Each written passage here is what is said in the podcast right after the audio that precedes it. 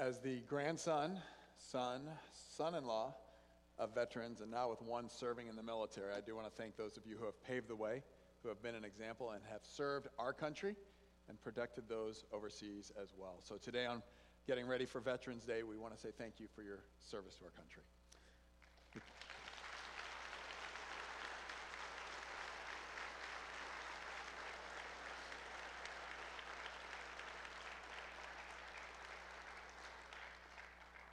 Today, just as our title of this series says, the church truly does start to go viral. We are going to see it leave the boundaries of the area where it's been and where it's been shared and where God has been moving. And it's going to move beyond what has been known and what has been uh, expected. The who of who makes up the church is about to change, and it's something new. It is going to literally change everything. Now, the term literally has literally been overused recently, but in this case, it's true. I had a family member was talking to my wife and I, and she made the comment about something that was uh, so overwhelming to her, and she said, "My head literally exploded," and we we're like, "No, no, it didn't." But in this case, when we say literally, the literal is true. And we're going to start by reading uh, Acts chapter 10. We're going to read a large chunk of passage at the front end. But you have to understand this new that's about to hit is very similar to what we would experience today, in that it makes people then uncomfortable. It's going to change things up, and they didn't like change back then any more than we like it today. Acts chapter 10 beginning at verse 1. Feel free to use your mobile device if you have the, the YouVersion Bible app. Follow along in the seatback Bible. But let's begin reading. Acts 10, beginning at verse 1. It says, At Caesarea, there was a man named Cornelius, a centurion in what was known as the Italian regiment. He and all his family were devout and God fearing. He gave generously to those in need and prayed to God regularly.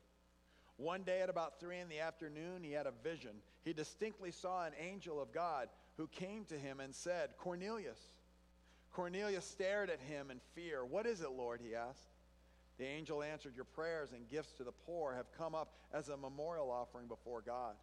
Now send men to Joppa to bring back a man named Simon who is called Peter. He's staying with Simon the tanner, whose house is by the sea. When the angel who spoke to him had gone, Cornelius called two of his servants and a devout soldier who was one of his attendants. He told them everything that had happened and sent them to Joppa. About noon the following day, as they were on their journey and approaching the city, Peter went up on the roof to pray. He became hungry and wanted something to eat, and while the meal was being prepared, he fell into a trance. He saw heaven open and something like a large sheet being let down to earth by its four corners. It contained all kinds of four footed animals as well as reptiles and birds. Then a voice told him, Get up, Peter, kill and eat.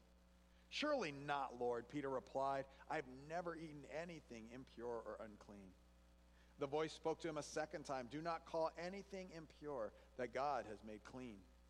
This happened three times, and immediately the sheet was taken back to heaven while Peter was wondering about the meaning of this vision. The men sent by Cornelius found out where Simon's house was and stopped at the gate. They called out, asking if Simon, who was known as Peter, was staying there. While Peter was still thinking about the vision, the Spirit said to him, Simon, three men are looking for you. So get up and go downstairs. Don't hesitate to go with them, for I've sent them. Peter went down and said to the men, I'm the one you're looking for. Why have you come? The men replied, We have come from Cornelius the centurion. He is a righteous and God fearing man who is respected by all the Jewish people. A holy angel told him to ask you to come to his house so that he could hear what you have to say. Then Peter invited the men into the house to be his guest. So, as we look at the main players of what's going on in Acts 10, we start with this gentleman named Cornelius. And Cornelius, first of all, is a Gentile, and that's important because Jews didn't want much to do with Gentiles. Secondly, he is a Roman army official, which, if you know anything about the Romans, they were very oppressive in the lands that they went into. Not real popular in their day and age. And he's leading, as we'll see in a moment, he lives in Caesarea, which is the headquarters of the government for the entire Palestine region. Cornelius is a man of influence. He follows or he leads approximately 6,000 men under him into battle. 6,000 men. One uh, person I read says his rank back then, if you were ever in the army, is about the equivalent of a sergeant major today.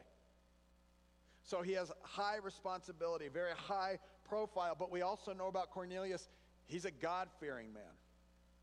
He may be a Gentile, and the Romans may have their pantheon of gods and may live lives that are completely counter to what the, the Hebrew God has called us to live, to what God, as we know, has called us to live. But he realizes there's something different about this Jewish God, about the God of Abraham, Isaac, and Jacob. And he's described as a God fearing man. And this God fearing makes him what what's described as, as characteristically kind. He's good to people.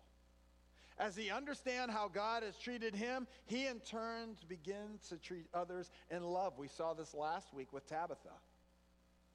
That as they get a hold of God's heart, all of a sudden they start having a heart for the poor and the needy and the outcast. They start having a heart to do good. Cornelius was influential. He's a man after God's heart, he also is described as characteristically uh, kind. Cornelius was also, as we see in this passage, a man of prayer. He may not even fully have understood who, who he was praying to. But there's something about him, there's something intrinsically that understands that there's someone out there beyond the Roman pantheon, beyond the immorality of what he had seen in the Greek life.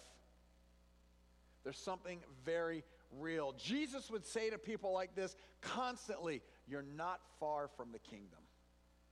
You're not far. There's a lot that you get, but then, as Jesus would say, there's some that I've come to fulfill that you have to understand. That's going to be Peter's role here. But before Cornelius can get it, before he can listen to the message from Peter, something has to change in Peter. Because the Jews wanted nothing to do with the Gentiles. They saw them as extra in life because life is really all about us. And that had to change for Peter. And that's where this vision happened. Let's pick up reading now at verse 23. It says, The next day, Peter started out with them, and some of the believers from Joppa went along. The following day, he arrived in Caesarea. Cornelius was expecting them and had called together his relatives and close friends. As Peter entered the house, Cornelius met him and fell at his feet in reverence. But Peter made them get up. Stand up, he said. I'm only a man myself. While talking with him, Peter went inside and found a large gathering of people. He said to them, You are well aware that it is against our law for a Jew to associate with or visit a Gentile. But God has shown me that I should not call anyone impure or unclean. So when I, sent, when I was sent for, I came without raising any objection. May I ask why you sent for me? Now, verse 30 through 33, Cornelius restates the vision that he's had. Uh, going on from there to verse 43, Peter begins to spell out Cornelius's and all of our need for Christ. What Jesus has done for us in his death, his burial, and his resurrection in our place for our rebellion against God, that we can have life and life abundantly, life, as the Bible calls it, eternal because of what Christ has done. Peter gives his audience a history lesson from the Old Testament, just as Luke continually does in this book, from the Old Testament to the New, and then what it means for us today. If we hop to verse 44, it says, While Peter was still speaking these words, the Holy Spirit came on all who heard the message. The circumcised believers who had come with Peter were astonished that the gift of the Holy Spirit had been poured out on even on the Gentiles, for they heard them speaking in tongues and praising God. Then Peter said, Surely no one can stand in the way of their being baptized with water. They have received the Holy Spirit just as we have. So he ordered that they be baptized in the name of Jesus Christ. Then they asked Peter to stay with them for a few days.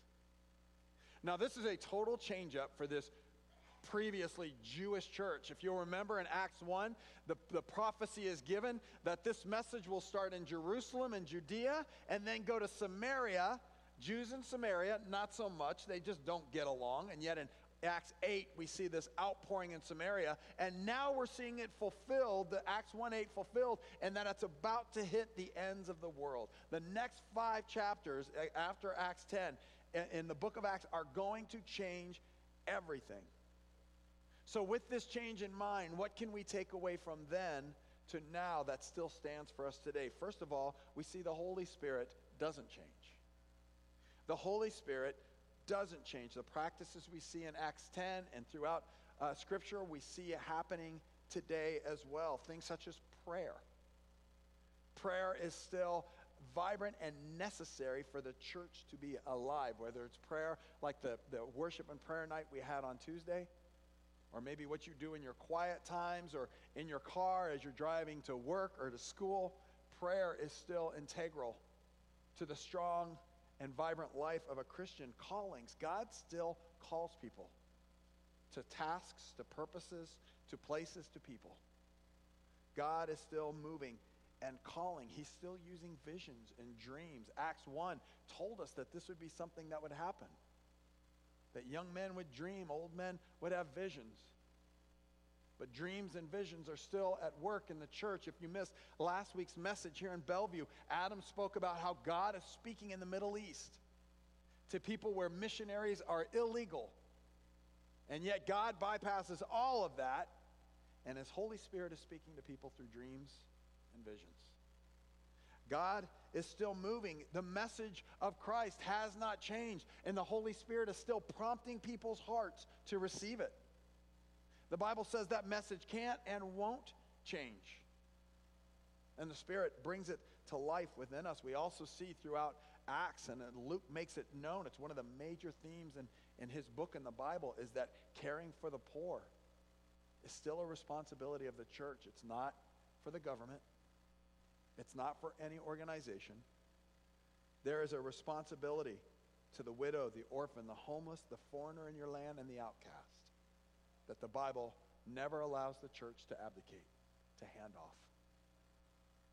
The Holy Spirit has prompted us and called us to be faithful in these things. And also throughout the book of Acts and the New Testament, we see that the Holy Spirit has and does give gifts. Now, there's lists of gifts in Timothy and Galatians and Romans and Corinthians and, and Titus, and none of those lists are supposed to be all inclusive, but there's gifts that we see on those lists that we love. I love people with the gift of hospitality, those are my favorite. I love people with the gift of faith, and I want them praying for me, or the, the gift of generosity. We love those gifts. Gifts of teaching, oh, that's a good gift. But there are still gifts in practice today that sometimes they've been so abused or misrepresented that we don't want anything to do with them. One of those gifts that we see over and over again in the book of Acts is this gift of tongues. We saw it in Acts 2 used one way, and the word for this in, in the Greek is glossolalia. In Acts 2, he gives them the ability to speak in a language that everyone would understand. Glossolalia. In, in Acts 10, it's Cornelius and his family and they speak in a tongue that isn't needed for everyone to understand. Their family, they already understand. So it happens in a different way. I want to look at two other passages. They'll be on the screen. First one is 1 Corinthians 12 and verse 7. 1 Corinthians 12, 7. It says, Now to each one the manifestation of the Spirit is given for the common good. To one there is given through the Spirit a message of wisdom. How many of you'd say wisdom is still around today? Yes? Okay, social media, maybe not, but for the most part, it's around. To another, the message of knowledge, that's a good thing, to another, of the same Spirit. To another, faith of the same Spirit.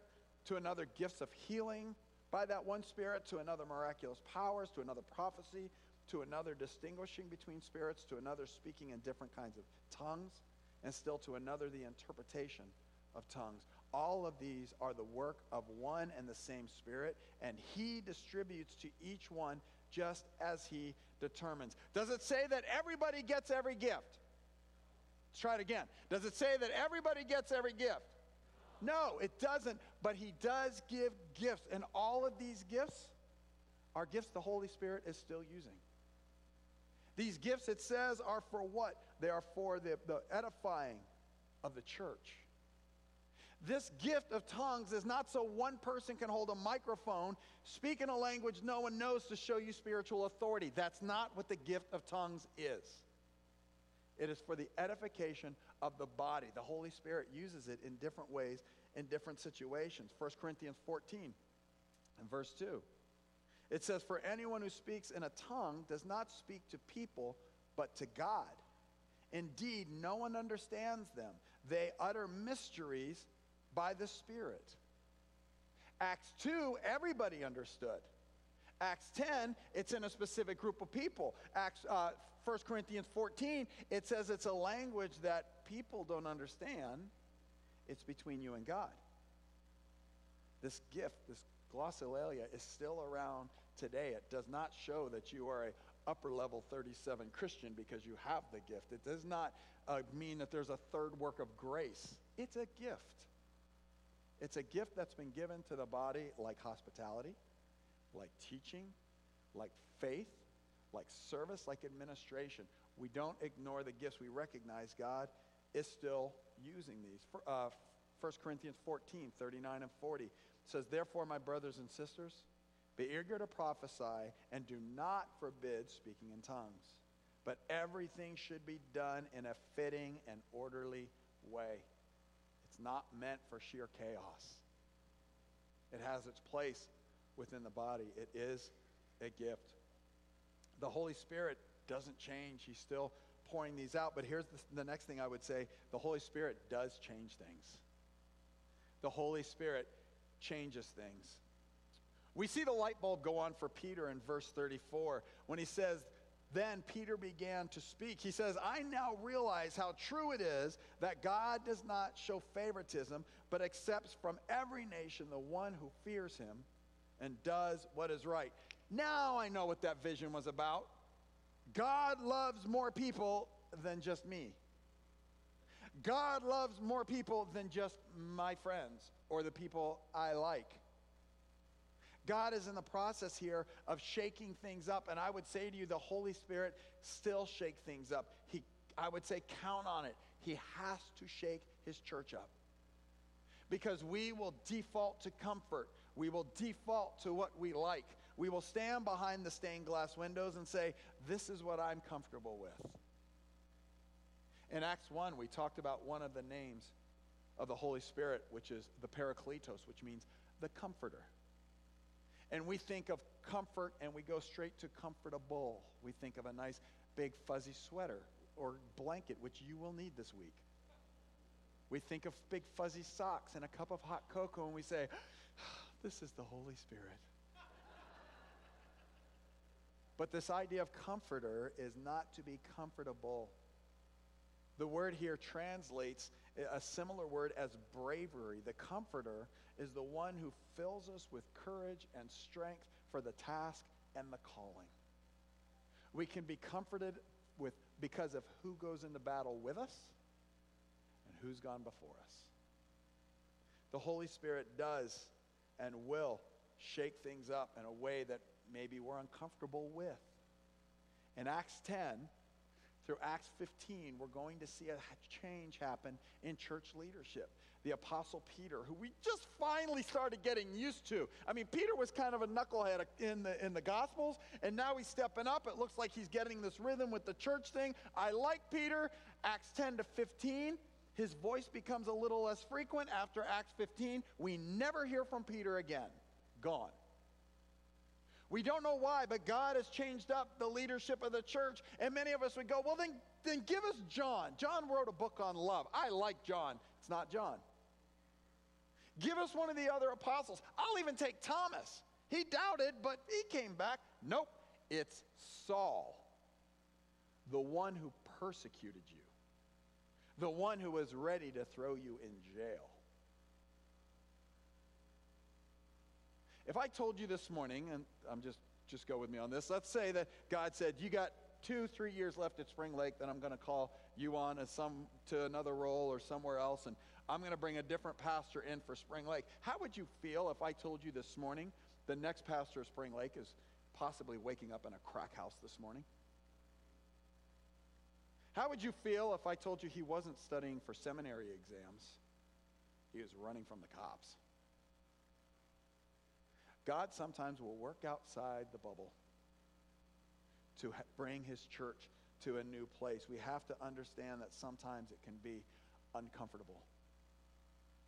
And I want to springboard off of that for a session, for just a section, because I want to talk about what do you do when God shakes things up, and part of it may lead to, Lord, maybe I'm supposed to be at a different church. Maybe He called you here that way, or He has stirred you or some of your friends, and you've watched them go, and you're going, what's this all about? I would say to you, and this is this is Jack, okay? 30 years of uh, in ministry and just some of the things I've seen. But I would say this there's, there's usually two reasons someone will, will change churches. The first one is assignment. Maybe God is stirring you to go help another pastor, another church, a, another ministry. Maybe there's something they're getting started or a church has been struggling. Maybe it's a season in your life that there's something that's being taught and, and God has you on assignment and, and moves you. I met with a couple who was leaving Spring Lake for that very reason. And they had, they had never left a church before, but they really felt a call to go and help another pastor. And I told them, I was like, look, if you're going to help, if you're going in ministry, go and I want to pray with you. But if you're going to sit on a seat and take up space, I think you're missing the bigger purpose. You see, people will either leave an assignment, and I understand they say that when a church doubles, it, sometimes a church can become, that's the point where people get uncomfortable. We've, We've more than doubled in the last six years. And I know for some that's a, that's a stretching point where they can go and be on assignment somewhere else. We saw that in Acts 7 and 8 when the church was scattered. God used that to, to spark the preaching of the gospel in other places. But that's leaving for assignment. The second way people leave is they leave mad. They leave angry at a pastor, an elder, a teacher, or the coffee. It's something, you know, really deep. They leave mad. And you'll know the difference when you hear people speak. They're either speaking forward in what God is calling them to, or they'll speak backward at how mad they are at what they left. One is an assignment, the other is a sin. We want to do this well. God will shake his church up, and sometimes he will prompt us to a move. That's how I ended up here. We knew there was a new season coming. My wife and I, in, in agreement, made the move from Florida. We won't go there.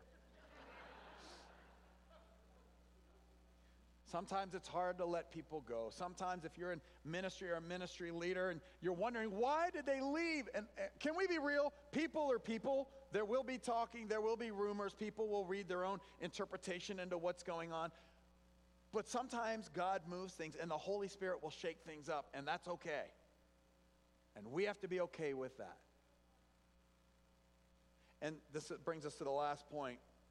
The last takeaway is even when we don't understand, we need to remain faithful. Remain faithful even when there's a lack of clarity. I love what verse 17 says. It says, While Peter was wondering about the meaning of the vision, Peter doesn't have this thing down, but now there's three guys standing at the gate.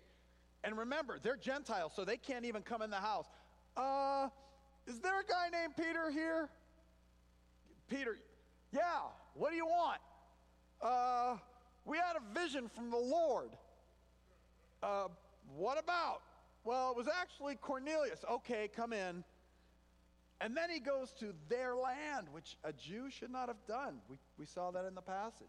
You don't always get clarity. God doesn't always send a notification with what he wants to do with you, in you, to you. You don't always get a notification. Verse 48 it says that at the last verse, it says, Then Cornelius and family asked Peter to stay around. Think about this from Cornelius' perspective. You are an influential person. You have just called for a Jew to come into your house who is not of rank and file, so he's not this important person, and he, pro- he may not even show up. He may turn you down. So you are humbling yourself to even ask him to come to your house. He comes to your house, he starts talking about this Jesus who is God, and the next thing I know, I'm speaking in tongues. Somebody explain something. Peter hangs around. You don't always get all the answers up front. In the closing of the message today, in the closing of the service, I would like us all of us to kind of look inside and say, Holy Spirit, how are you prompting me? It may be someone He's put on your heart to talk to or pray for or pray with. And there have been times where God will put someone on my heart, not necessarily to go get in their face, but to pray for them consistently in my own prayer times. I'll make a sticky note, I'll put it somewhere in the house, and every time I see it, I pray for them. He may be prompting you to a new season of life. It may be some of you are in a, in a job situation, and He may be prompting you for what the next season is going to look like. Maybe it's something in your life that shouldn't be there. Maybe it's something in your life that should. As we close the message out, I'd like us to bow our heads, welcome the Holy Spirit into this place and into our lives, and just say, Would you speak to me? Father, we thank you for your word. I thank you that your Holy Spirit is still moving and speaking and drawing people. We see it around the world, we see it in our own cultures. I think if we'll stop long enough and listen and pay attention, we see it in our own lives. Holy Spirit, we welcome you here this morning. And we ask that in these few minutes, as we leave everything else to the side, as we forget about the game, as we forget about lunch, as we forget about the other stuff that, that's going on in our world and even in the day, that we would listen for the prompting of your Holy Spirit, that we would follow your guidance and we would be faithful with any gift that you've given us, with any call that you place within us. In Christ's name we pray.